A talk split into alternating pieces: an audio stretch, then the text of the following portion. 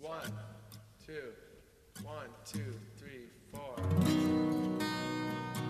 But the full stalls and the wingovers are the two elementary and most important maneuvers that should be part of some kind of a, a basic course or some kind of a, a basic license that people have to master you know before whatever getting their their like certification or the second one or whatever advanced thing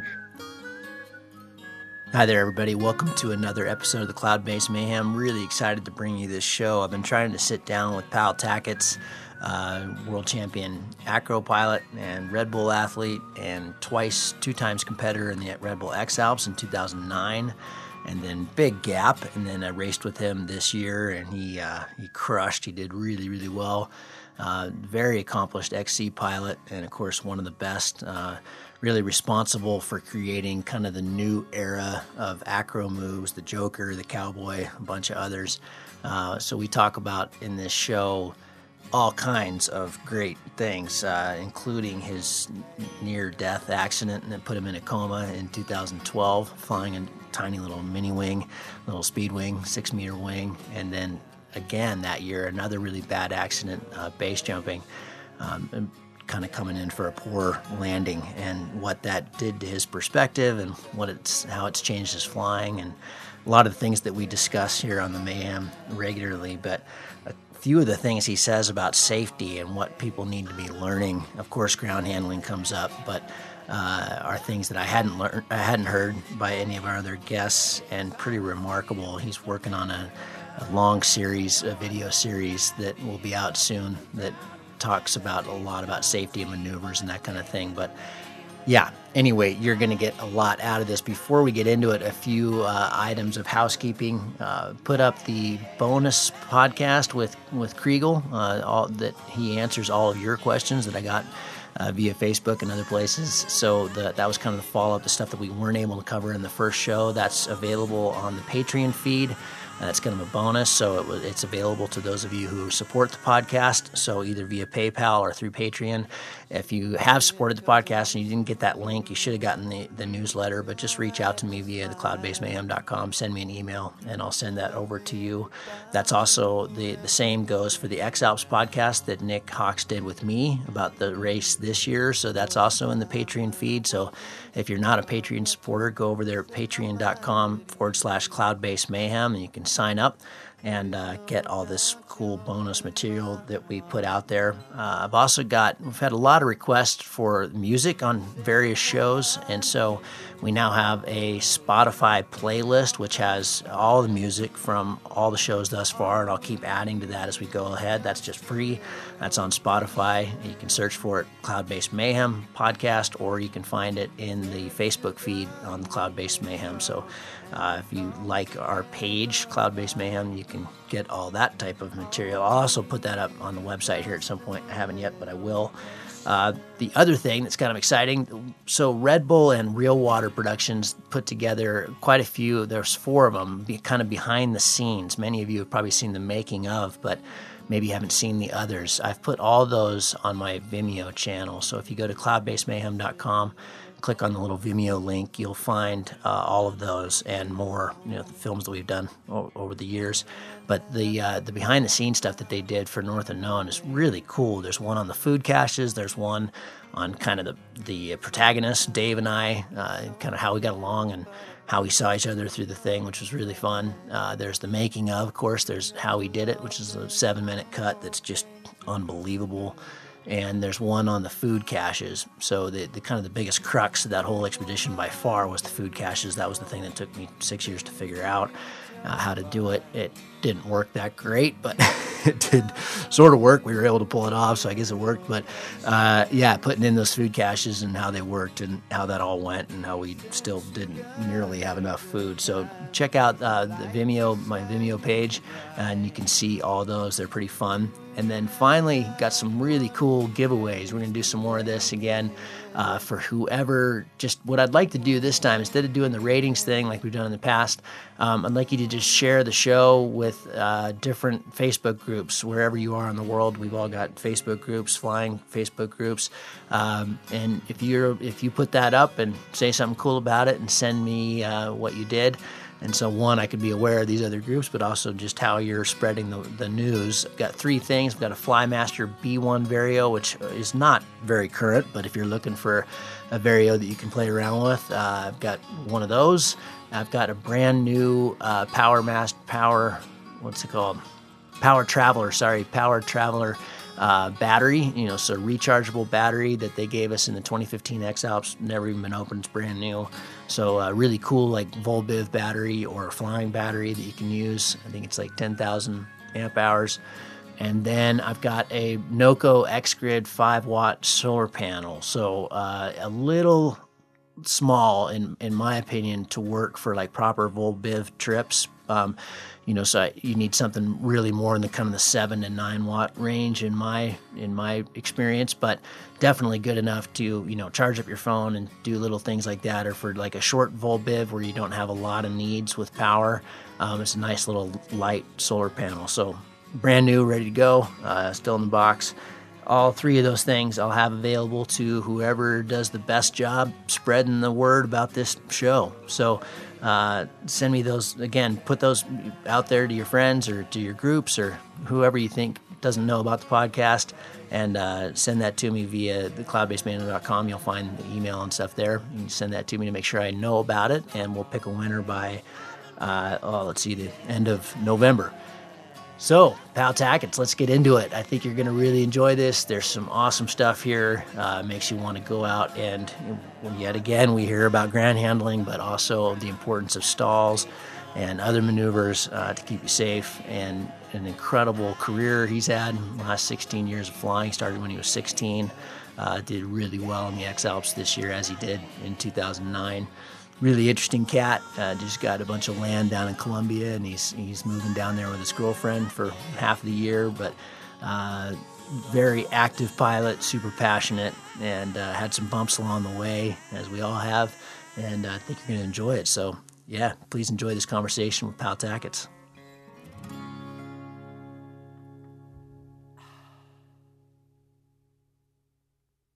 Pal, so awesome. We've been trying to do this for a while, but I think you're the yeah. first person in the world I've met that's actually busier than I am. So uh, thanks for making the time. It's kind of funny that I understand you're in Indianapolis. Let's start with that. What are you doing, man? exactly. You're, you're in the wrong part of the world.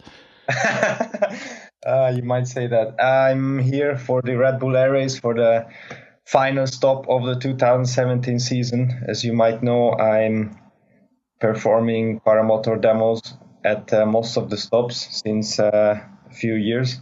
So that's the last one of the season, and uh, but I'm only here for six days.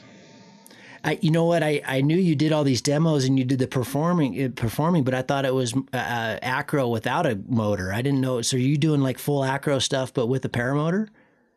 No, not really. You know, most of these events uh, take place under quite uh, well some of the most restricted airspaces in the world, close to some some pretty big airports. So the ceiling is quite low, and uh, I usually basically my my show time is 10 minutes. So and that includes takeoff and landing. So there's no time to to climb out high for you know doing radical stuff and i'm i'm usually just doing some basic aerobatics and pull a long streamer and use my smoke and do ground spirals, do foot dragging, and and you know th- these areas are quite large, so I have to do some some here, do some there, you know, visit the different spectator areas, and uh, well, the ten minutes are gone pretty okay. quick.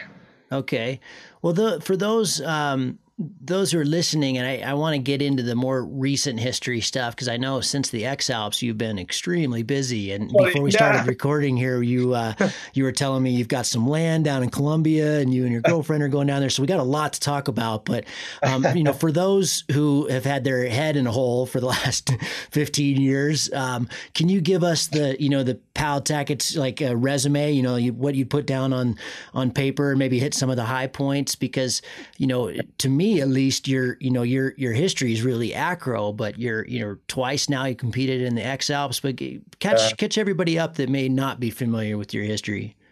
Okay, well, I'm 32 now, and I started flying when I was 16. I come from Hungary, Budapest, so quite flatland country, and uh, somehow got into acro pretty quick and, and, and put all my my efforts and motivation and money into progressing as as fast as possible, just out of pure passion.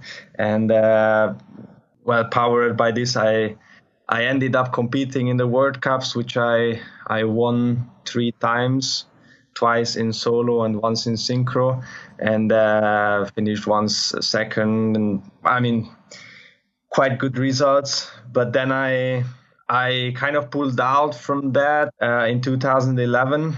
But you know, I was always as well a, a very passionate cross country pilot, but you know, you never really saw me on the top of some some uh, high level podiums, which is because probably because I, I, I didn't really put so much time and effort into competing yet. But as you said, uh, I competed in the Red Bull X twice. Uh, most of most of the people probably don't even remember I did it in 2009 and finished eighth, and did it again with you this this year.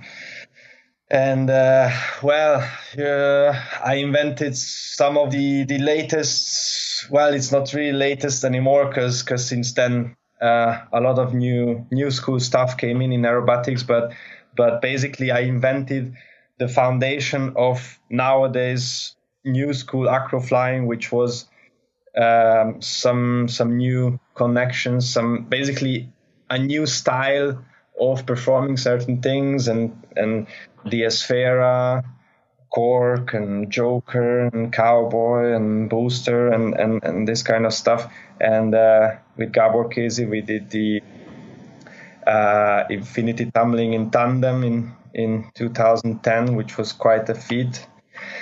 And uh, what else? I also did, which nobody knows because it never actually got published. It's one of those projects that kind of uh, disappeared in in the archives, but I have a, a Guinness World Record in uh, tandem infinity tumbling, which happened in 2014, I think, in Argentina. Did you go out of a balloon for that? Oh, from a helicopter. Ah, was, tandem. That was it. Yeah. wow, your passenger must have been thrilled. yeah, yeah. Did It- you debag or did you? It was you? it was a she. She. Wow. Yeah, yeah. Uh, Did, and, and how did you guys exit the heli? Did you debag? Yeah, yeah, we debagged. Okay. Wow, Um, that must have been exciting.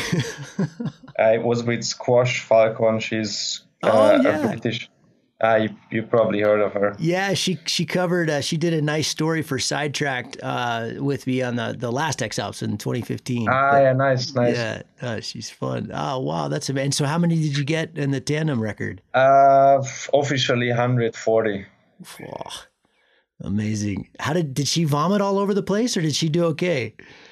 Ah, she did great. She did awesome. I mean, after the landing, she had to lay down for half an hour, but No, that's not uh, bad. otherwise, she did awesome. Wow. Then uh, anyway, I will I will probably just publish the raw footage, so at least it's uh, it's it's it's online in in a way. And um, yeah, well, what what I would like to mention as well is I'm the the creator of JustAcro.com, which uh, is basically the the largest website about aerobatic paragliding. It's uh, already 11 years old, and uh, I'm quite proud of it. And I'm still working hard to to develop it. It's just kind of tricky.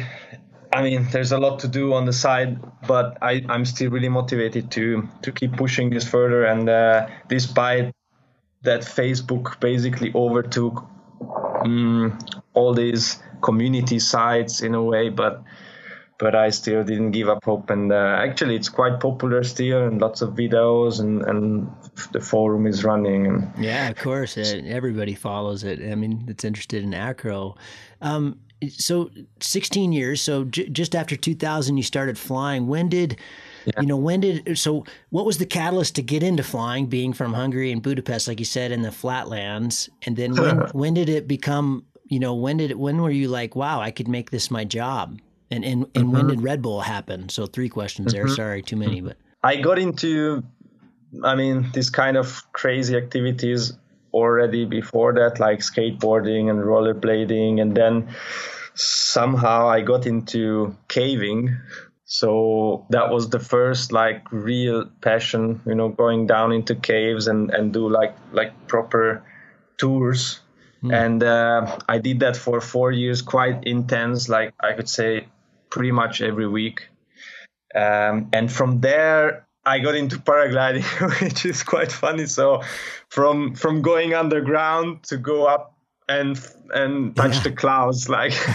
uh, subterranean to overterranean yeah, you know yeah, what the yeah. other word is so basically in budapest where i grew up there is this flying site pretty much just uh, on the board on the on the edge of the city and you could time to time see people uh, you know hanging up there like little mosquitoes and uh, that's how I started to to uh, my attention turned to it. And uh, you know, the internet was quite new thing, but there was already some some videos and some information about it.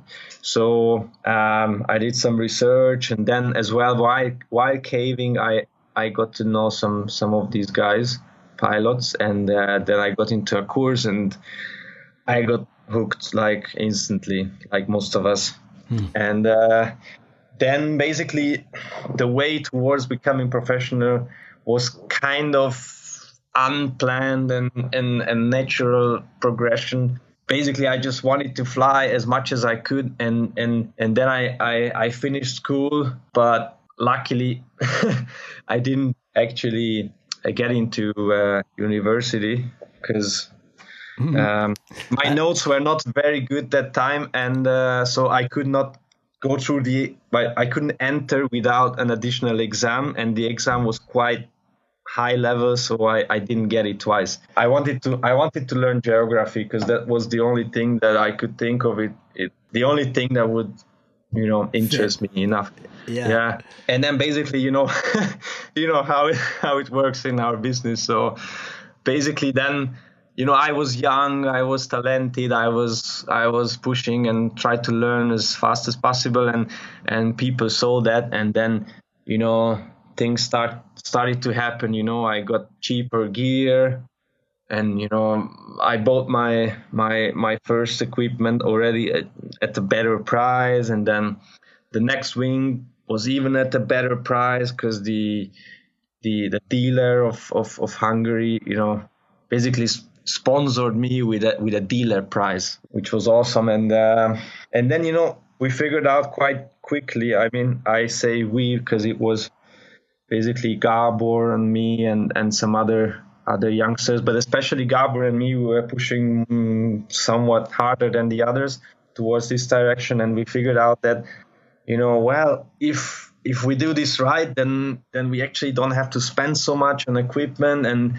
and we might even be able to to travel or at least travel cheaper, and uh, and this is how it started, and uh, luckily this was this was quite uh, a natural progression towards getting our first sponsors, and. Um, which actually happened through an event, uh, a crazy little acro competition that uh, my friend organized in Hungary back in 2004 over ground. It was not really well. It was a contest, but it was more like a, um, a meeting uh, where that very few acro pilots that, that were doing some acro at least in Hungary were basically meeting up and, and doing all their, their crazy stuff over ground from towing. And uh, we somehow we won that competition. We both ended up being first somehow with the same um, the same score, and that led to our first sponsor, which was a, um, a Hungarian like clothing sponsor, and Red Bull was the co-sponsor of this event with uh, well basically nothing more than than, than a tent and and some mm-hmm. some cans uh, but that's how they already kind of knew about us but it only came later as we were kind of you know kind of too shy and kind of not really trusting ourselves to actually go there and ask hey guys i mean to red bull hey do you want to sponsor us? So we were just we knew it's too early so we were waiting for the right moment and waiting for the right way to approach them. And um, and this happened only four years later in 2008 where we where we got our first contract. And and obviously for that we we already had to lay down some some results in in in in international competitions and and there they could already see that you know this is this is getting serious and uh, in 2007 i won the solo world cup already so it it was becoming quite serious. So that's how they got in. So pal the the you know i might have this wrong correct me if i do but it, it seemed like for you there was this moment or time in your career and maybe and I, definitely want to talk about your action in 2012 maybe that was it was because of that but um, you know, when when did it? I I feel like anyway that your your career has really transitioned, you know, from really, you know, yeah. from the World Cup scene and competitions and really pushing the acro and creating new tricks to, eh, eh, you know, you're still really young, but I see you now as more kind of like the, like the Raul of the sport, you know, where you're, you're, you know, you're, you're maybe judging more or you're more, um, you know, yeah. but it, it seemed like you got, in some ways it seemed like you got bored of it. Is that true or is or yeah, no? Yeah, totally. Um, you know, the accident itself was uh, was was a very unfortunate thing, but um, what only my close friends know that at that at that time in that moment I already decided to to leave this lifestyle to to stop competing in that way. Uh, and actually you know winning again in 2011 because i really i had a desire to to repeat the overall world cup victory from 2007 uh, once more. So basically in a way to prove myself that you know it was not just a one time thing but i can repeat this if i wanted to which uh, which i did but then i i wanted to leave it there and um, i didn't actually announce this publicly because i don't know uh, for for whichever reason I did not. But then came the accident, and you know, I guess it's quite obvious for for most people just just uh, looking at these events from one after the other, and then seeing that you know I'm not coming back to compete and stuff. So it's it probably everybody thought that ah for sure you know he doesn't want to compete because he's whatever not good enough anymore or he's you know he's not the same old pal or whatever which is for sure i'm not the same old pal i mean how could you be after such an event but um, i mean my close friends all know that that that was not the case so i i already actually decided to quit like in the moment when i hold held the, the trophy in my hand basically in 2011 yeah but uh, then came the accident and obviously I'm not gonna publicly say, ah, you know, I decided to quit like after the accident. I mean, that would be that would be probably even worse, uh, worse option to communicate that. And uh, anyway, well, let's let's never, talk about. I never, the... I never actually talked about this hmm. um, before or in any way publicly, so it's quite funny. And um, what what was the other question? Ah, yeah. So you are you are totally right. So uh, definitely my uh, my career has changed. My my my way of seeing things as well changed. I'll be all honest for sure. I'm I in a way not that crazy youngster anymore, and for sure the accident was was more of a, a life changing experience that. Uh, you know i had to question many things and and and rethink many things but it has nothing to do with with the fact that I stopped competing. It has way more to.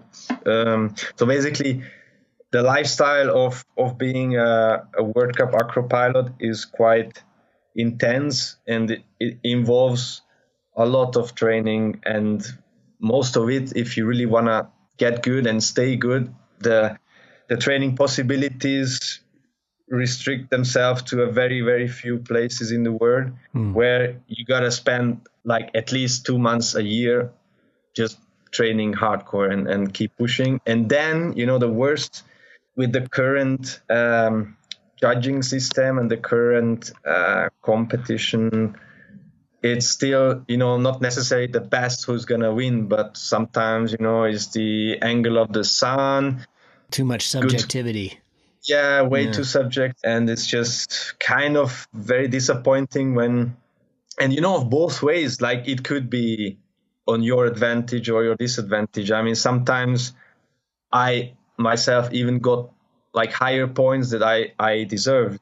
But then again other times i got lower points than i deserve so it's it's really really difficult. I mean i i'm not judging those who who actually do this truly really difficult job you know giving points instantly watching the maneuver and one after the other and then the landing and you know there's there's a lot happening and and and it's really hard so mm. so respect, any, any respect. sport that's judged is just really tricky you know gymnastics ice skating and you name it it's it's just tough you know there's always going to be people that like it and don't that's tricky exactly exactly and then there comes you know on the other side if you go cross country flying it's like it's this is super objective. You you have your GPS track. You you they download your track log and that's your performance. There is no yeah. There's no way you know to to cheat, cheat or to change. yeah. Obviously, it's again a very complicated calculation how the results come out, but the best guy is gonna win. Like, yeah, yeah so be, before we before we jump into XC, I know there's I know there's yep. people that that uh, you know I, I, need to ask you some questions about acro for those of those of the listeners yeah, yeah. that that either want to get into it or into it. But I, I think we should talk about your accident. Um, what, what what happened in Zermatt in, in 2012? Because I, I the, yeah. other, the other thing is you know you you just competed in the X Alps, which is kind of the epitome of, to me at least, yeah. in, in the sport. You know, not the acro side of things, but you know that that it, you know you're not an unbold person. And, and, you know to come back from that you know this wasn't a sprained ankle. This was a major accident. And uh, you know so I, I one you know unfortunately you know we participate in this sport that hurts a lot of people. A lot of people get hurt. And so I you know one of the main questions I get from our listeners is is how to come back. And and they're and not the physical side oh, it's the mental side. Um, so maybe kind of fold all that into your action. I think there's a lot of learning people could get from that? sure. Um, it was a speed riding accident, and uh, and I flew with six square meter, which is now we know that it's too small. Yeah. So the top guys, the very like super top guns, the the most hardcore pilots, they even they don't fly a six. I mean, maybe one meter bigger or two meter, but um, that's just too small and and and too fast and um, and just super sensitive. But the problem was not actually that, but it just uh, long story short, it, it, it didn't give me the amount of lift I actually needed that moment that moment because I was not fast enough because I, I just made like three flights with it that was maybe the fourth and uh, and I didn't have the lift to to jump a cliff and I basically crashed with the rocks just before the edge of the cliff, and that you know made me lose the balance. And probably just by losing the balance the, the wing basically just went out of position and uh, and then I fell and then I mean I remember everything but the thing is the glider just somehow disappeared. I I can't exactly explain why or what happened. Probably it collapsed, and and but the thing is that I basically free fall down, and that when I say I free fall down, I know I free fall down because I do base jumping. And I know that you know how that feels accelerating from like close like zero you know going into the free fall. And uh, that was that was it. That was exactly it. Basically the the sound of acceleration that wind speed uh, that was exactly the same when you jump off a cliff. So and that was that was pretty scary. And and uh, I can't be really sure but I think it was probably like a 20 meter fall I would imagine because I mean it was quite a long fall and uh, and when I looked back to the cliff it, it looked quite high too but I couldn't see the, the exact proportions from, were you, from down. Were you already hurt from hitting the end of it before you went off? Do you remember or no? Uh, I don't think so. Yeah. Uh, I don't think so. Maybe, but but definitely not seriously. So um, the serious injuries came from creating a huge crater in the snow, which I was lucky enough to hit with my butt first somehow, and um, but that's that basically compressed my vertebrae a couple, and uh, and on the way I broke my my my my um, my leg, in an open fracture, and well, I basically bruised like I bruised all my body like crazy, you know. I basically not at that moment, but but um, yeah. I I didn't feel much that moment because obviously adrenaline was taking over. But uh, but when I woke up from coma two weeks later, then I mean I could still feel like pain everywhere, all my ribs and my what do you say at the bottom of your butt. Yeah. Yes, and um, well the the worst thing of the whole thing is that I also suffered a head concussion, and uh, that actually led to the next day and to, led to an increase in pressure in my skull, skull, skull, which uh, for for for that reason they actually put me into artificial coma to basically shut my body down and put it into standby. And um, luckily uh, they managed to to handle this through medication only. But but during the artificially induced coma i also got a lung infection which is it's then becoming a really life-threatening situation. So your your body is already in a in a shock mm. from all the multiple injuries plus the head concussion with that extra pressure plus you know you are in a coma plus you have a lung infection so that was that was really uh, a dangerous combination and uh, well thank god i I somehow woke up and it's insane but I woke up on my on my birthday. So basically I they after a while when when when they saw that I actually started to start to do better so they they took away the medication to try to wake me up but I didn't come back. Like I opened my eyes but I was not there you know it was like a and and and that was where, where it started to become really scary for for my beloved ones because mm the the they thought maybe brain dead or the doctors then well no no no but but at that moment the doctors like didn't know anymore you know hmm. what's gonna happen. So it could be that they they couldn't say anything you know if if if i'm you know i may wake up tomorrow or come back next week or come back in a month or or never. Ooh, jeez and uh, so and then again the longer you stay in coma you know the more damage you're sure. probably going to suffer the more uh, skills you're going to lose and so basically they told my family you know well we can't be sure when when i when i wake up if i wake up as a as a two years old hmm. like or i can't speak anymore or i can't do this so Ah, fuck! Imagine. So I'm I'm I'm really sorry for, especially my family and my girlfriend back then she went through quite um, difficult times, obviously as well. Mm. Uh, but how and and and you know.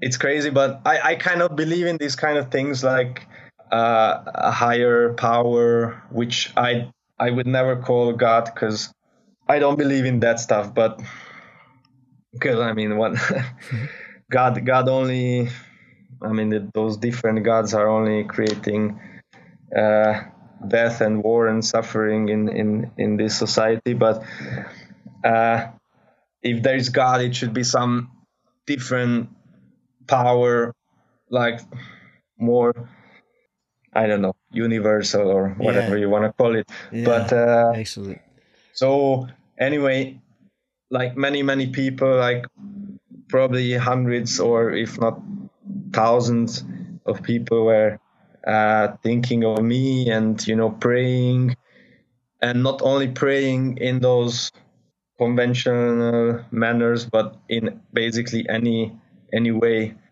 So, you know, calling for the energy of the universe and, and, and, and all that stuff.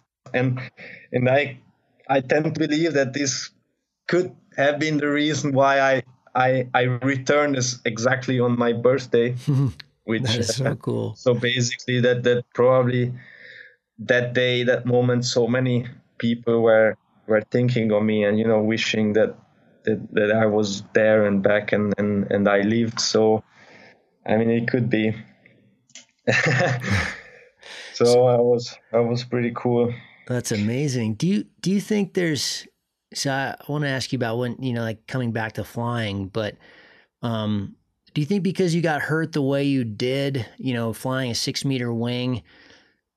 I, I know this is impossible because you didn't get hurt flying, but it, it, do you think if you'd gotten hurt like flying a normal paraglider, would it have been different coming back?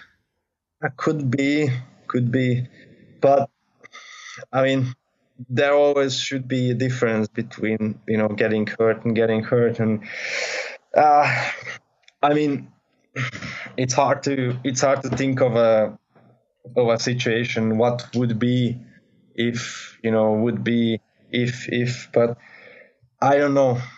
I i really don't know. But for sure getting hurt with something you know you are not like you know necessarily on the top of the game in hmm.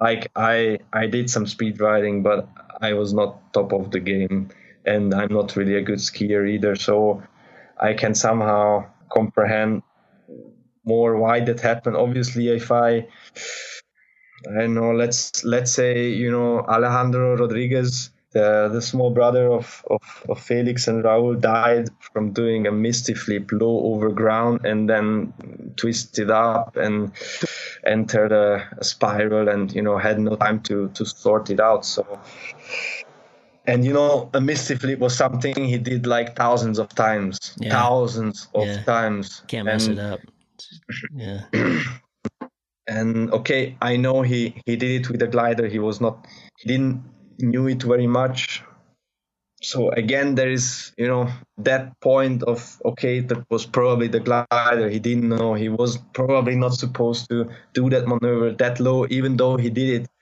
thousands and thousands of times with another glider and and and doing it low and stuff but but you can still kind of find a reason why why it happened. Hmm. Because of a different glider, because that different brake length, because that different behavior, that was something, something just a little bit different that that made that that small difference. Did you? Was there? Um, was there thoughts when you started kind of coming back and realized you were going to be okay and you know obviously horrendously horrific rehab and stuff you know coming back from something like that but it was there thoughts of was flying different for you? I mean was there thoughts of man maybe i shouldn't do this or maybe your family or or or was it just a matter of kind of overcoming the accident and, and getting back to it as soon as you could? Yeah, actually, I was I was really motivated to get back flying and and and get back do get back doing everything I I, I love to do, and uh, coming back flying. Actually, the first time I flew again was in Canada. Just just before that, I actually did my first flight, and and then I did the comp, which was quite fun. Hmm. Um, was that was that still in 2012? Yes, okay. it was in August. It was August in August 2012. Yep. 2012. So it was still it was quite early, and um, I that, that that was I was really happy. I was stoked to to to get back flying, and and it felt like the right thing to, do, and it felt like the the right time. But uh, actually, in October, I had another accident. I I didn't publicly communicate because it was just way too embarrassing for me, and and and and the rehab from that accident even took longer than than the one from from Zermatt because it was uh, basically ripping my my my kneecap into many pieces, and uh, uh, that took some time to to recover, and it was ah man, it was terrible. I mean, it was it was for me it was way worse than like emotionally and and motivation wise it was way way worse than than the big accident before because you know that that big thing happened and you know you know i came out i i i survived. I i didn't die. That was that was a big thing. And uh and i was so i felt so blessed to to to have another chance. And oh man it was it was it was great. And and then you know I, I, I basically started to do everything I, I really wanted to keep doing. And um, and then I had a, a really bad landing like wingsuit base jumping. And I basically like crashed into rocks with with some backwind and and, and I broke my knee. Oof. pretty bad. And uh, well that felt that felt like extremely stupid. That felt imagine just basically coming back from a from a life threatening accident and then and and and after all the rehab and all the work and and you know while you know people questioned your mental abilities because uh, anyway it was kind of communicated well not very smart i would say. So my accident while i was in the coma was not very well managed from um, the public point of view that that basically you know I could be just a, a, retard now because you know because I had a I had a I had a head injury you know I was I was in coma and and and so on and so on. So it was not quite clear what actually comes out of all this. And uh, well and then and then I have another accident. So uh, that felt really stupid. And uh, and especially the way back, the to, to, to get the motivation again to, to come back from from from an accident that's not life threatening, but in a way it takes even more effort to get back, like health wise, and takes even longer to to leave the crutches, to to be able to walk again, to be able to run again, to be able to bend your knees again, and you know, like all that basic stuff. So, and and I guess that serious, like first obviously the the big accident, and then again this this stupid mistake that could have been like easily easily avoided. Uh, I mean that was a, that was a big um, throwback. Mm. Do you do you find I I you know my first really big film project I'd done tons and tons before that that were much smaller scale but the first big one I did with with Red Bull Media House was with Will Gadd on on the the Rockies project in 2014 and you know he he'd been a Red Bull athlete for so long um, and he'd done you know he called them rodeos. He'd done so many rodeos you know so many big film projects that um, he one of the things he talked about, you know, really rammed home because he could see that I, you know, I, at that point I was still, you know, I hadn't, I'd only been flying, I think eight years and, and uh, I was kind of known to take a lot of risk. And I think that was one of the reasons I was able to become a, you know, good pilot fast or faster because I, I one I put a lot of time into it, but I was also you know probably taking too much risk. Not probably, I, w- I was, and and uh, and Will has you know a very he's been at it so long that and and for the most part pretty injury free you know like tweaking fingers and yeah. stuff ice climbing that kind of thing but you yeah, know yeah. And, and he he just kept saying over and over you know like listen it doesn't matter that we're making a film those guys can just film what they get just you got to be a pilot and you got to be safe and it, you know if you yeah. get hurt for the for the cameras that's just the stupidest thing in the oh, world yeah. and i yeah. know i'm not comparing your base accident to that but do you find that because of the profession and red bull and the sponsors uh, do you does that does that pressure you does that is there is there a good and bad side of that for sure it has a good and bad side especially when you have a camera running, it's it's it's it's a huge. I mean, it's it's it's it's a real safety factor. It's it's it's really bad for your health if you have a camera running. uh, I mean, I mean nowadays nowadays it's it's it's it's totally normal that everybody has a GoPro and uh, and films everything and um, it's a good thing because you can you know look back and analyze your your flight or whatever your tricks and and and and get better doing so. But for sure there is a you know with facebook and youtube and and and all this stuff going on there's a huge push of you know having to bring out something more spectacular more hardcore closer faster better and so on. And uh, for sure this is definitely a, a, a, big source of, of accidents just because people overdo things. Uh, in my case, in, in both of the cases, it was.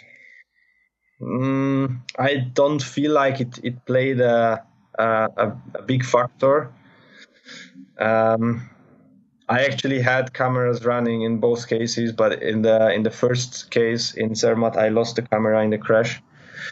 Um, in the second case, I have it filmed. It's it's but it's just a big embarrassment because you know I could have done much better. I could have avoided that. Mm. Um, but I mean, you can't blame the sponsors themselves because the sponsors actually, you know, are a good thing. And um, I would say, you know, many people ask me this, but I never felt like being pushed by Red Bull to do things that are too dangerous. Like if it was too dangerous, then I told them, look, this is this I, I, I will not do this. It's too risky for me, or there's just too much uncertainty, or for whatever reason, you know, I don't feel good about it. And they say, say, okay, okay, you know, they don't they yeah, they, they never want that. you. Yeah. No, they don't push that. They are not stupid. They don't want to push you into an accident. It's not good for anybody. Right. Sure. And, uh, and they very rarely come up with ideas. Hey, you know, we we figured out, you know, you could do this or that, and I mean, especially not in paragliding because they don't usually they don't know they don't have so much knowledge to actually know, sure. you know, if you can do certain things or not. But obviously, they came up with some ideas that those were usually mm,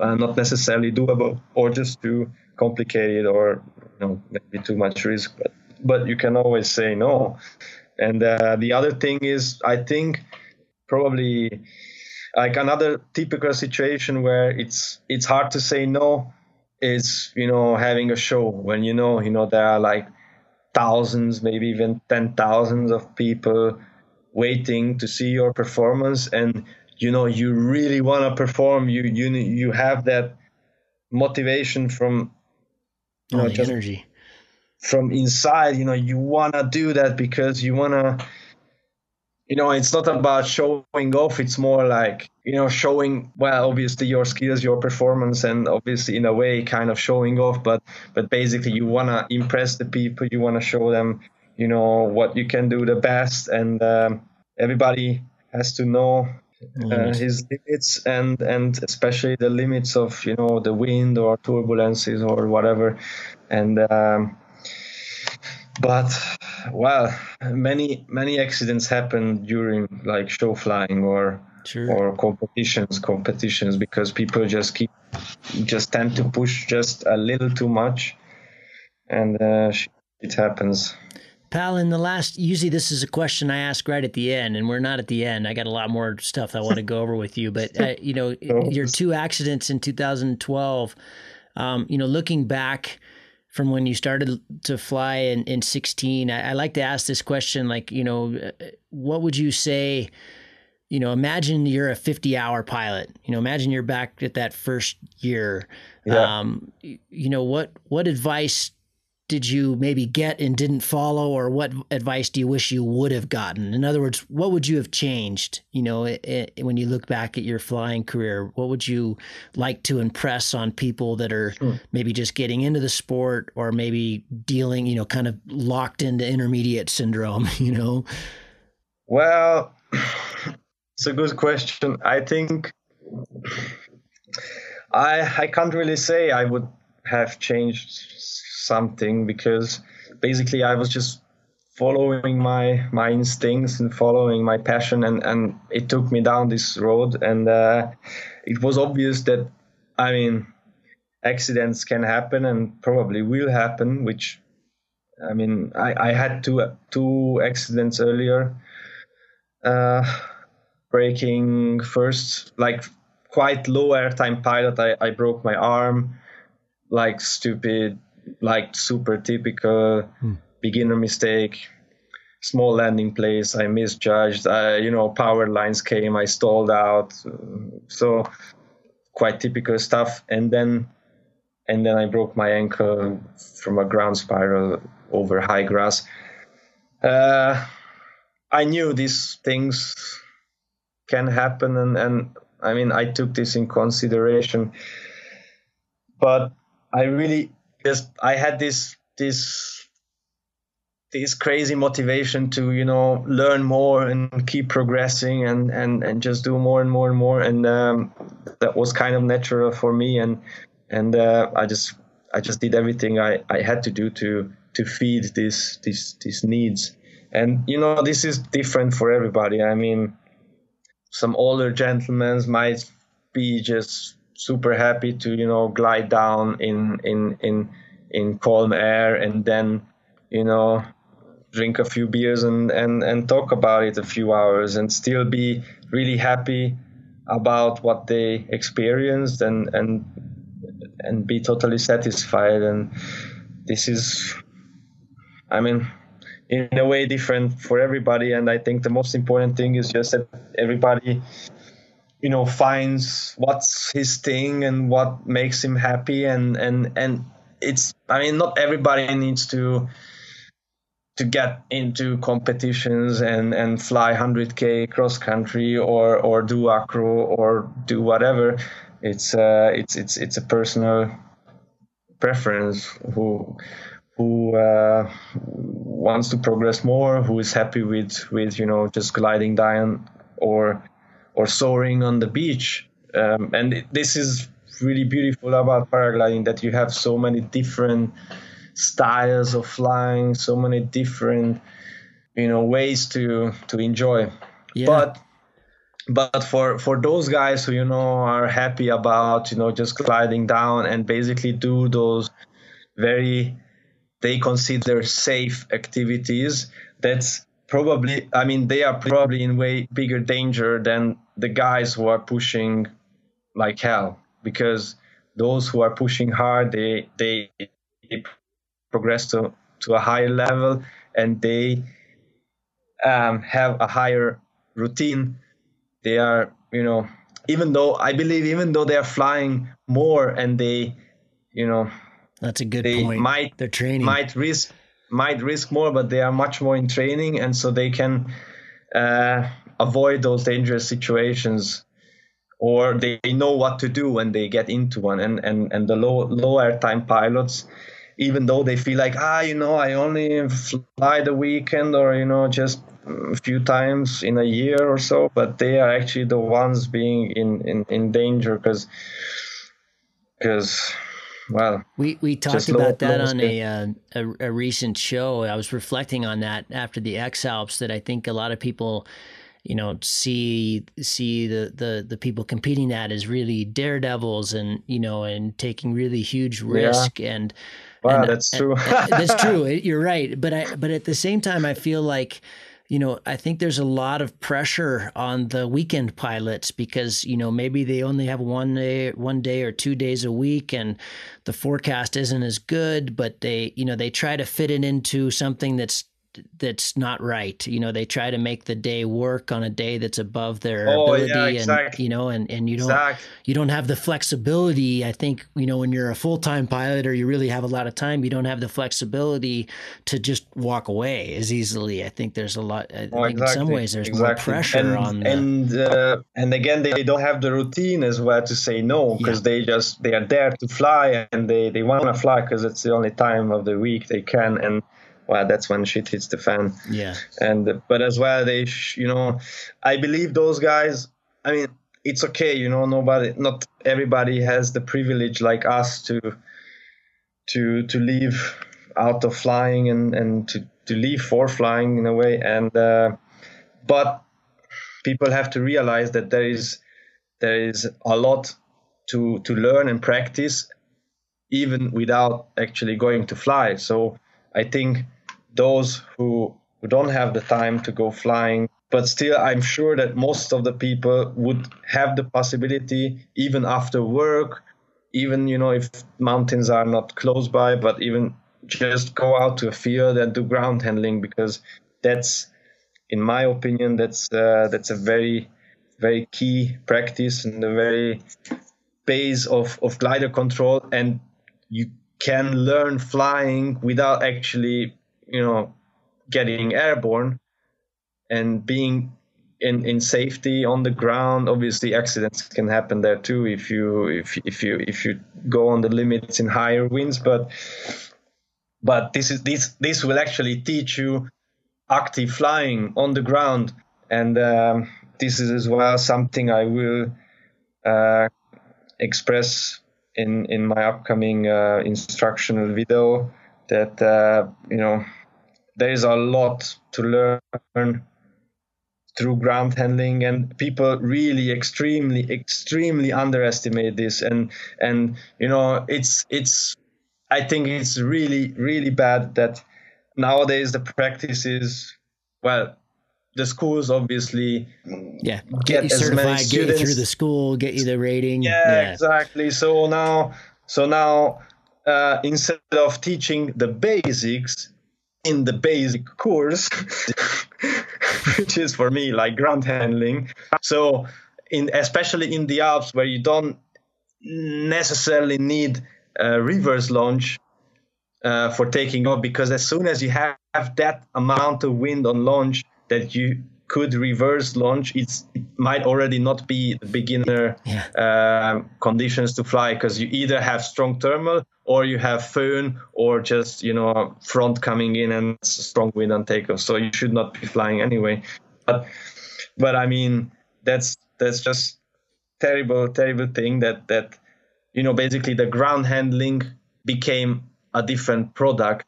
Ground handling course became another product they are selling like some kind of advanced technique mm. for you know mm. like bullshit yeah so i agree 100% and yeah. uh that's this is it, what's really cool bad. is it's uh I, I i hope we're changing the tide a little bit with that just with this podcast you'd be amazed how often ground we actually did a whole podcast on ground handling but the uh you know the it's it's cool that the top pilots, but especially the acro guys, of course, because you guys are just dance with your wings on the ground, have, have really rammed that home, and so hopefully we're.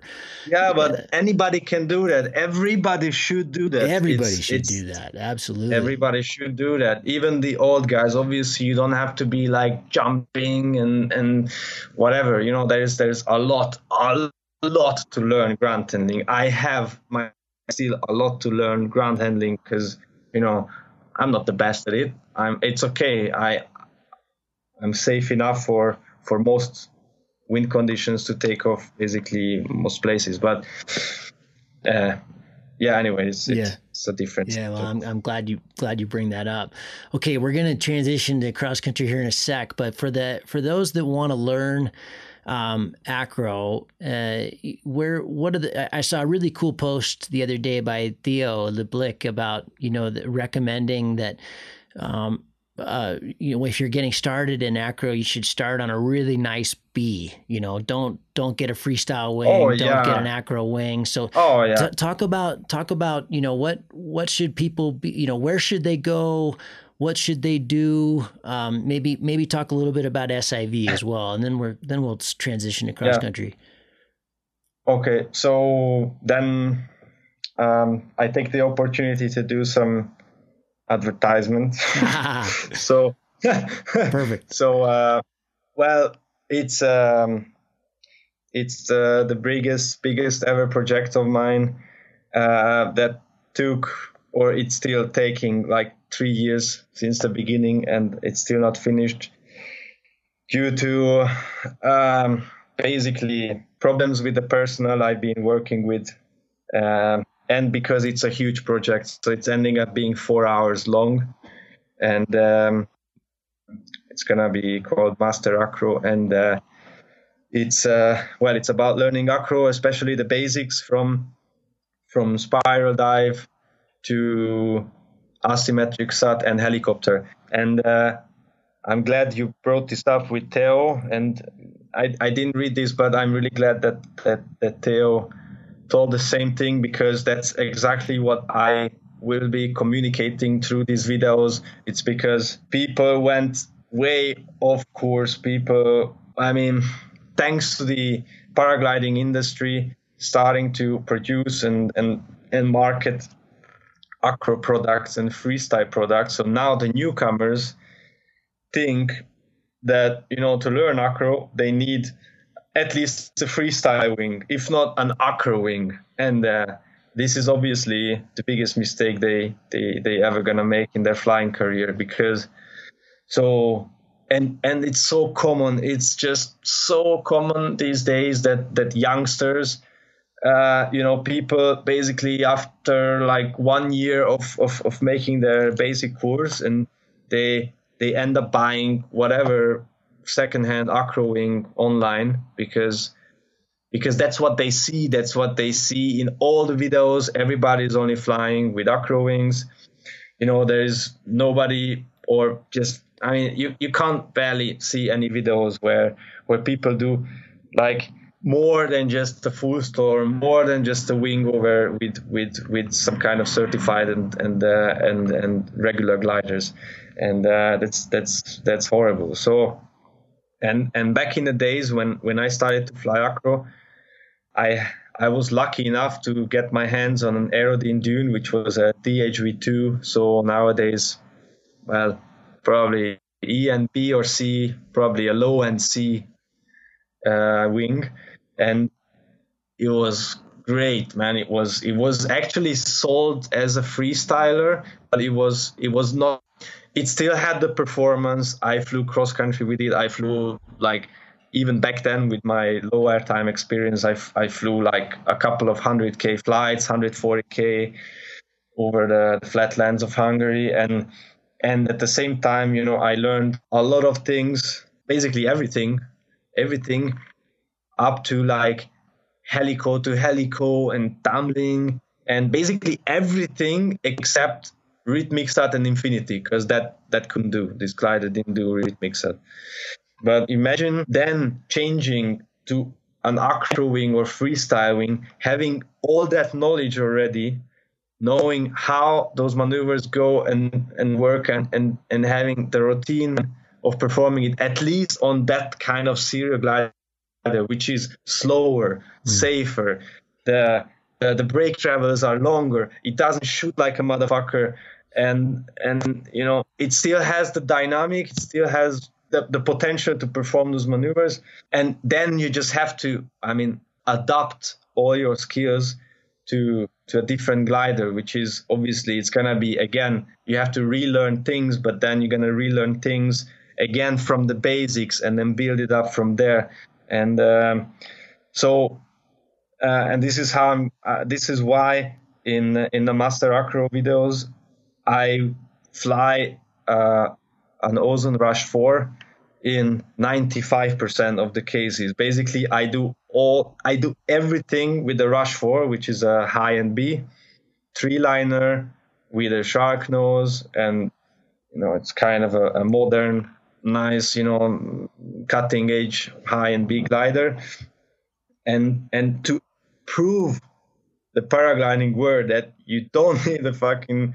freestyler, you don't need a an acro wing, because all you're gonna do with that is twist up, fall into the canopy, and you know make shit. So basically, basically in my videos, in each video of you know presenting, so uh, spiral dive, uh, full stall, wing over, asymmetric spiral, and then even looping and dynamic full stall and helicopter and, and asymmetric uh, SAT.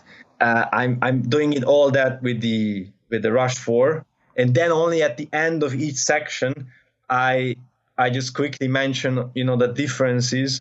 If you perform the same maneuver with an acro or freestyle glider, what differences can you expect? Because so I and I build it up this way because I want the people to understand that they have to learn everything possible with a basically their their their normal wing, their regular wing. If well, if they fly, obviously, if they fly a, a high performance wing like a C or D, then better with a B, as Theo as well said, because you can learn so many things, and people just just ignore this fact and uh, that's that's that's that's that's really really bad for for the safety of our sport. There's and, a, and there's a lot what, of crossover here, isn't there? Like I I remember one yeah. my my like Bible when I was first learning how to fly in 2006 was was Jocky Sanderson's performance free flying, you know, and and uh, and they they have they do some acro in that, and then he talks about you know the whole time in that whole series that he's on. I can't remember what the what the wing was back then, but it was a B, and uh, yeah. and he talked about you know just how important it is to to you know you can do everything you can. I, I, what I'm saying is is there's there's a this there's the same crossover in cross country that I think people really often mistake where they start thinking, you know, that oh, I got to get that hundred, my first hundred k flight or my, you know, my oh, first yeah. X, and so I, I got to get a, a, wing with better performance, and they move oh, up too yeah. fast, and they Same and they thing. don't have the foundation. You know, they don't have the. I mean, that's that's a topic that comes up on this show a lot. Is is is when to oh, move oh, yeah. up, and and my my answer is of course it's always independent for person to person but my my analogy is is kayaking you know like you don't you don't you really shouldn't go i spent a lot of time back in the day whitewater kayaking and you know that oh, yeah. what we always talked about then was that you know you don't really go kayak class 4 until you're nailing every move in class 3 you know that you you can hit every eddy you can hit you can yeah. you can you can work the river you're working the river it's not the other way around you know and then you're ready yeah. for class 4 and then you're ready for class 5 five. But if you just go from yeah. three to six, you're gonna die. oh, for sure. you know. Yeah, yeah. They, but but unfortunately, we don't have these kind of well structured rules or well yeah guidelines and you just yeah.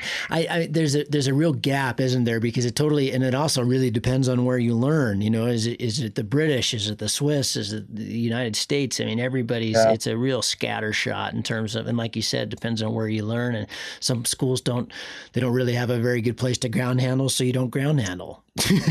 That's just terrifying. Yeah. and and so so let me i mean i'm happy to i'm happy you brought this up and and let me point something out. So it's uh, i always have to laugh when people think about acro as being more dangerous than cross country flying. And that's really really not true. No. and and people who don't fly acro they don't fucking understand that because they only see the crazy part of it.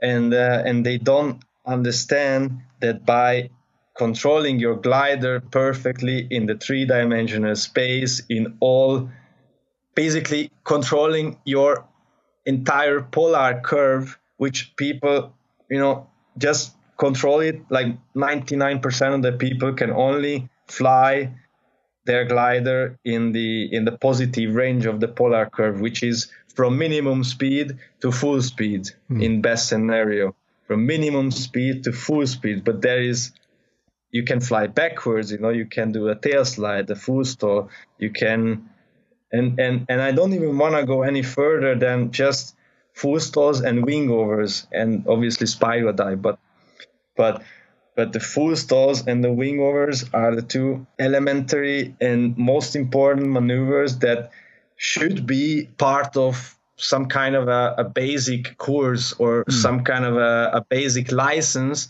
that people have to master you know before whatever getting their their like certification or the second one or whatever advanced thing.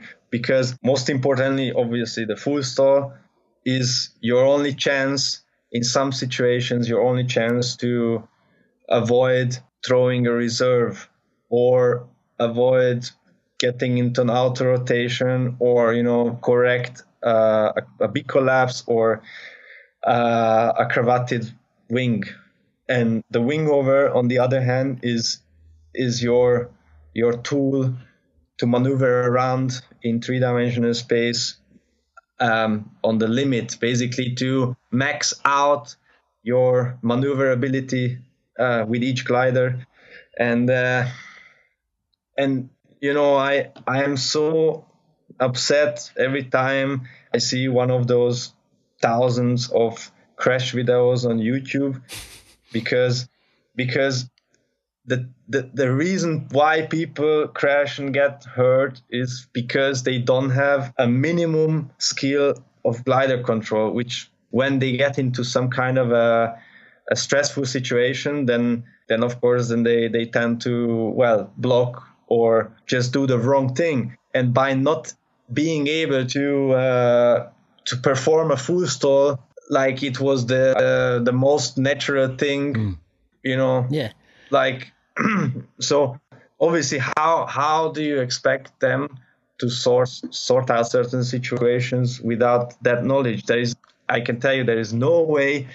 And sometimes if they would stall they would get into even bigger trouble than what they are already in. Sure so yeah i think so, it's uh, I, I, I think it's terrifying that you know maybe you know, if the, most people wouldn't even do this, but maybe they'll do an SIV a year. And maybe if they get the weather and everything goes right, they might get three or four stalls the last day of the SIV. Yeah, exactly. And that might be the last exactly. time they'll ever do it, you know? And exactly. I mean, yeah. I, in the 2015 yeah. X Alps, I had to full stall three times one day coming out of the, out of the Matterhorn in, in a horrific oh. amount of wind. And, and like yeah. you said, if it's something you're really comfortable with, it's just not, it's a non event. It's just yeah. nothing. You lose 10 meters and yeah. you keep flying. Exactly, exactly. And and this should be, you know, the standard maneuver for all pilots and then we would have basically uh, we would not have like probably 90% of the accidents with more ground handling and more full stalls. It would be like the safety statistics would be like turning upside down. That's great. That's, I'm so glad you brought that up. Well, for those of you listening, we'll, we will have show notes when this goes live, and uh, and we'll have links to everything Pal's talking about. And, and, maybe it sounds like your project's not quite ready for release, but when it is, uh, make sure we we uh, we blow that up and put it everywhere. Thanks for for doing that. Yeah. Um, Go, go yeah, ahead. just I, just I I I recently just had to fire the third guy I've been working with this project. So and, and two of them and and the last two guys were were editors. Basically i already i i already pre-cut all the four hours of footage and every so basically somebody just need to go over uh, correct the sound you know the colors and do some animations and basically just create a final product. I don't have time to and i'm not you know skilled enough to trust uh, my skills too. okay, well, cool. Well, this is a call out. You be careful, dude. You're going to get a lot of emails because of what you just said. But yeah, I'm sure they'll yeah, be. but now it's it's already on the way. It's oh, I good. don't have time for for more. Good, bullshit. good. Well, cool. Well, I, I can't wait for that. Okay. Well, hey, I I, I want to be mindful of your time, but the but before That's you go, um, why the big gap between 2009 and 2017 obviously you had the accidents in 2012 but you know kind of fill fill me in on that what was the experience of the 2009 X Alps, um, and then uh, you know w- why why come back to it? Thanks for asking. so, well, I didn't come back in 2011 because after 2009, I told myself never again. really? But um, yeah, because well, it was uh, obviously it was. Um, I the the coin has both sides. I mean, obviously it's it's one of the most beautiful and and and challenging and exciting, but as well dangerous event you know ever organized in in paragliding. And um, well, back then there was no um, resting time, so it was it was basically a night pass every night, yeah. which is now, which is uh, today, most participants could probably not even imagine how you know it went down because because you know now like the athletes are thinking about the night pass as some um, radical, mysterious, you know, like the crazy stuff, and and and some of them they don't even want to pull the night pass unless you know like super necessary because it was it was really really different style and it made it even more radical and uh, but luckily they they made this new rule because well and even with this new rule that you have to to stop so long every night but after a few days you just just whenever you know the air is calm and maybe you have a slow climb or maybe you have to be patient you you just start falling asleep. So it's still super exhausting. And uh, yeah then came the accident and uh, i i don't know. It, it was a combination of, of many things. Uh, probably most importantly that i kind of felt is need and, and motivation to to prove myself that you know it's still possible. Like i'm still able to. I'm you know i'm even after all this i'm not crippled and kind of to celebrate that in a way and and but kind of also test especially my knee because that uh, i have my knee and also my ankle that, that that was broken. So but i i was really motivated to to just train hard and get fit again and and and and test myself and my body to see if if uh, I could do it again and and and I'm happy. Yeah. It's it's a, it's an amazing journey, isn't it? Well, did you have it? Did you kind of have it in mind? Um, you know, because you know, it seemed to, to me, and again, this this might be really wrong, but the, it seemed to me that in the last kind of three years, you were really chasing it uh, in cross country. You know, you've done a lot of, you've been doing more World Cups, you've been doing more comps. Um, you know, was it something? Uh, was it something kind of that clicked like back in 2015 or 14? Like, hey, maybe I'll give this another shot. I'm getting healthy again. I'm feeling good, or or was it really kind of a last minute decision? No, no, not at all you know, I, I really felt motivated to do more competitions and everything, but just you know before um, before 2011, before I stopped uh, the acro career, it was just really impossible. Then the big click, or well, the moment, uh, the the big change came uh, when I when I when I came to Ozone in 2014.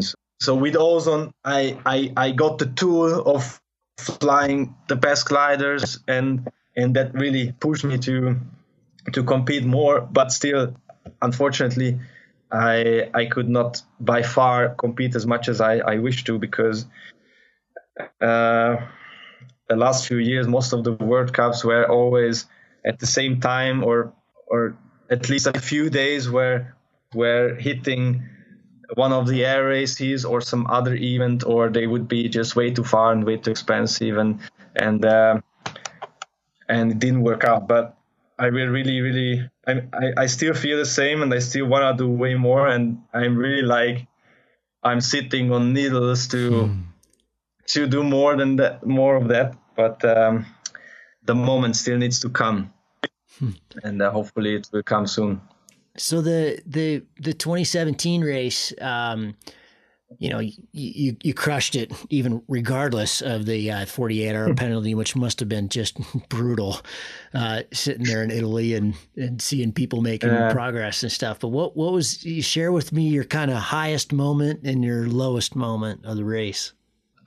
Well, the lowest moment, if I may start with that, was obviously uh, realizing the um, the airspace violation, uh, which I wasn't quite sure about uh, until uh, the next day, and and it upset me like it, it upset me really bad because I was I was doing great. You know, I felt really strong like physically, and and I was flying really well, and. Um, and it upset me especially because of my team because of you know there were four people behind me working their ass off and and and doing a great job and then basically me doing this this stupid little mistake that um the kind of you know destroys everything in a way. Mm. and and and i felt really i mean not only sorry for myself but but but more for them. And um oof, that was that was a really hard moment. But then uh when when i figured that that that i i got the penalty and and you know the shit hit the fan and then fuck I I I started to feel like really emotional and and then I was on the way up in a whatever thousand four hundred meter climb uh, somewhere in South Tyrol before Meran. And um, and uh, the first spot I I had some coverage. I called my team and, and you know they put me on the speaker and then I told them hey you know sorry guys it's this sucks, but you know, I don't want you to to break down. I don't want you to feel bad about it. I'm sorry for the mistake, but you know, we're gonna just get get the the best out of it still and and and um and uh well we we are racing we are in a different race now but anyway we we're gonna keep racing and uh and that was cool then then I had a, uh, a pretty strong moment. I had to cry for some time, and uh, on the top, on the same mountain, there was uh, there were like three or four more athletes, and. Um, and I was super pissed. I, I I took off way too early. I almost bombed out, and at the end I did not. But uh, it was great. And the positive or the the highlights for me, I think I can honestly say that I think I think I I never in my life flew that well as as as during those hmm. those 10 11 days because I mean even considering that you know I was really tired and and you know it's you're not in the same mindset as if you yeah, sure. wait for the wait for the, the the one of the best days of the year, and then you go super motivated to the takeoff and fresh, and you know all just you know you put everything on on that day and and go full. Obviously, you are likely to make better decisions and stuff, but considering all the conditions, I mean the physical and mental load, and uh, I I have to say I can only I can only mention like one single mistake. I know I, I did a mistake. I could have done better. I could have flown a little bit more, but but that's it. Like it's one mistake. Hmm. I can really I and and it's it's awesome. I mean I I, I awesome. feel so crazy happy about it because because I mean sometimes the conditions were really tricky. Sometimes it was I mean you know yeah. standard. Yeah. Except yeah, like like day three when when you flew over my head, and I, you know, it, it was such, oh. it was such a non-event. You know, it was like we, we Nick and I got oh, shaded man. out going in there, and, and then you came in, and and uh, you know I, I bombed, and that happens in paragliding, whatever, and and uh, you know, but then on the way back up, I tried to take a shortcut, and I lost my phone, and it was it just you know it was an hour delay oh, that turned into not getting to Treagle. You know, I launched later on with all you guys going the other way, and it just yeah, I think I saw you. Amazing. I think I saw you launching below us. Yeah, really cross, really dicey down there. Oh yeah, it was oh blowing no, so I was hard. like, oh I- no. yeah, and it was two. I I flew just across the valley, and then another little hop, and you just you couldn't get in. Then it was so south and so so nasty that it was just you just missed your window. And then, like you say, you have to. Uh, that was my really low moment that night. You know, just going, oh, what what have I done? I went from third to last almost. You know, and uh, and but it was at the same time it's like you, you just have to shift your mind isn't it? Like okay i'm not this i'm I'm not going to place now. It's that it's a different kind Ah, of yeah. race now. And then from then once i once i was over that hump it was beautiful the whole way you know? It's like wow this is you just have to Ah, appreciate yeah. it for what it is you know? Exactly. And and and this is how i came to to the race. I knew there's gonna be suffering. I knew there's gonna be danger and all that stuff. But but i also knew from 2009 that it's it's something really special and beautiful and and you just have to see the beauty in it and and try to you know put the suffering aside or at least like be able to to make fun out of it in a way. Mm. Like you know mm. to be laughing about the suffering and Yeah. it's it's really difficult sometimes but but i mean you have to figure something out because otherwise it's gonna be terrible it's a long way to go so uh the the ultimate question will you do it again Uh, no, no, I, I don't think so. Really? I mean, no. Uh, yeah. So I mean, I know, I, I, I know, I, I said the same in 2009, and then I came back eight years later. But um, the thing is, and that's different now. What I learned from two Alps that is is the preparation, the amount of time and effort and energy you, you put into it is is not balanced by the the result by the outcome in any way. Hmm. Like you know it's just basically even even though when i registered for 2017 i promised myself okay well I, you know you you probably gonna qualify. It's not like hmm. i register and i see if i get qualified or not. I knew exactly if i register i will like most probably be qualified again. So I just promised myself, okay, I will do this again, but I will not put so much effort into it because I have shit lots of other things to take care of, and you know, a lot, a lot of other things happening in my life which are in a way more important, and my health is as well more important than anything else in terms of like competition and result and fame and whatever. So.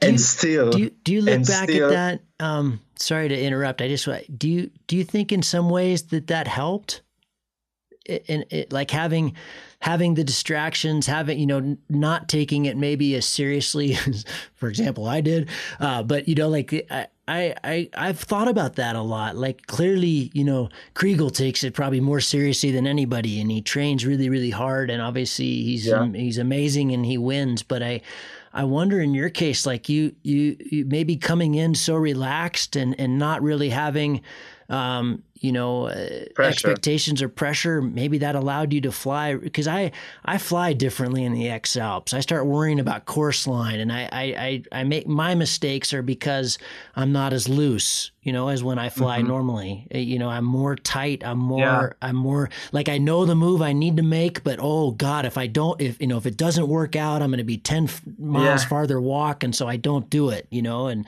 Yeah.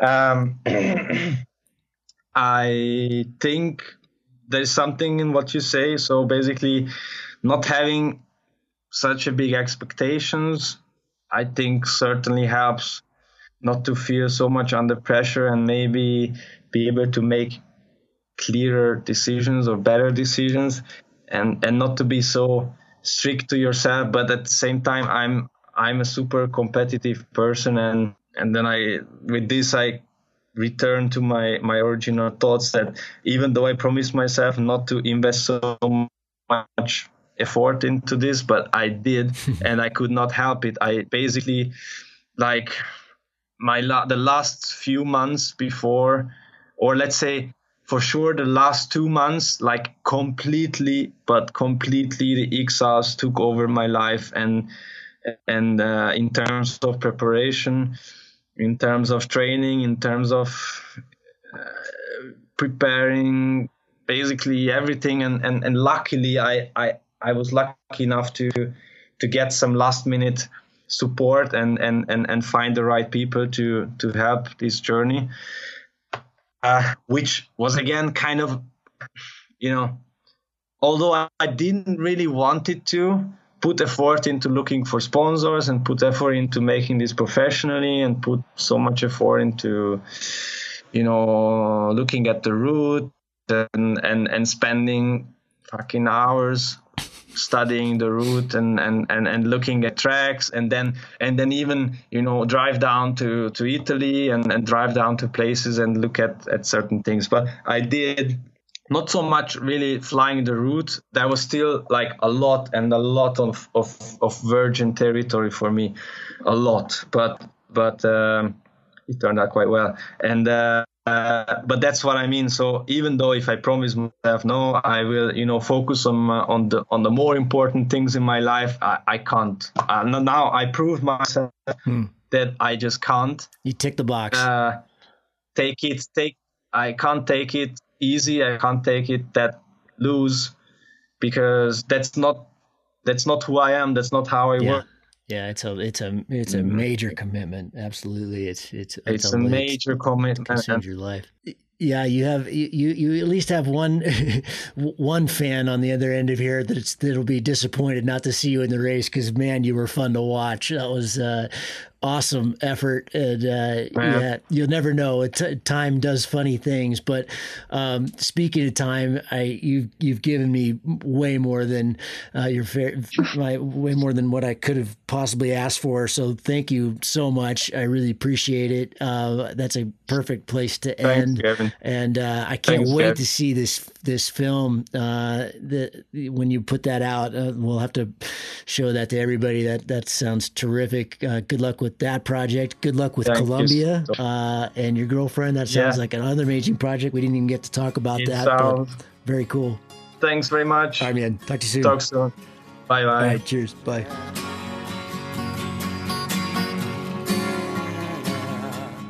Well, I hope you enjoyed that. Uh, really cool to sit down with Pal and, and get all that cool information. If you're getting something out of this, if you're enjoying the show, or if you're just first discovering it, I really invite you to go back and check out all the amazing shows we've had in the past with so many incredible pilots. There's a lot of great information. But if you're getting something out of this, um, as I always ask for, all we ask for is a buck a show. Uh, this is a listener supported podcast. It's actually pretty spendy to put all this out there, and of course, extremely time consuming. And really appreciate those of you who do support us. Uh, you can do it directly through PayPal or you can sign it sign up for a buck a show that's all we've ever asked for is a buck a show you can sign up on patreon uh, dot com forward slash cloudbasemayhem and get the bonus material stuff. If you sign up at certain levels, you can get a hat and a t shirt and a whole bunch of other things. So check that out. It's pretty fun. There's also some really cool footage that's not in the movie from North of Known. And uh, yeah, we will see you on the next show. Fly safe, fly far, have fun. Cheers.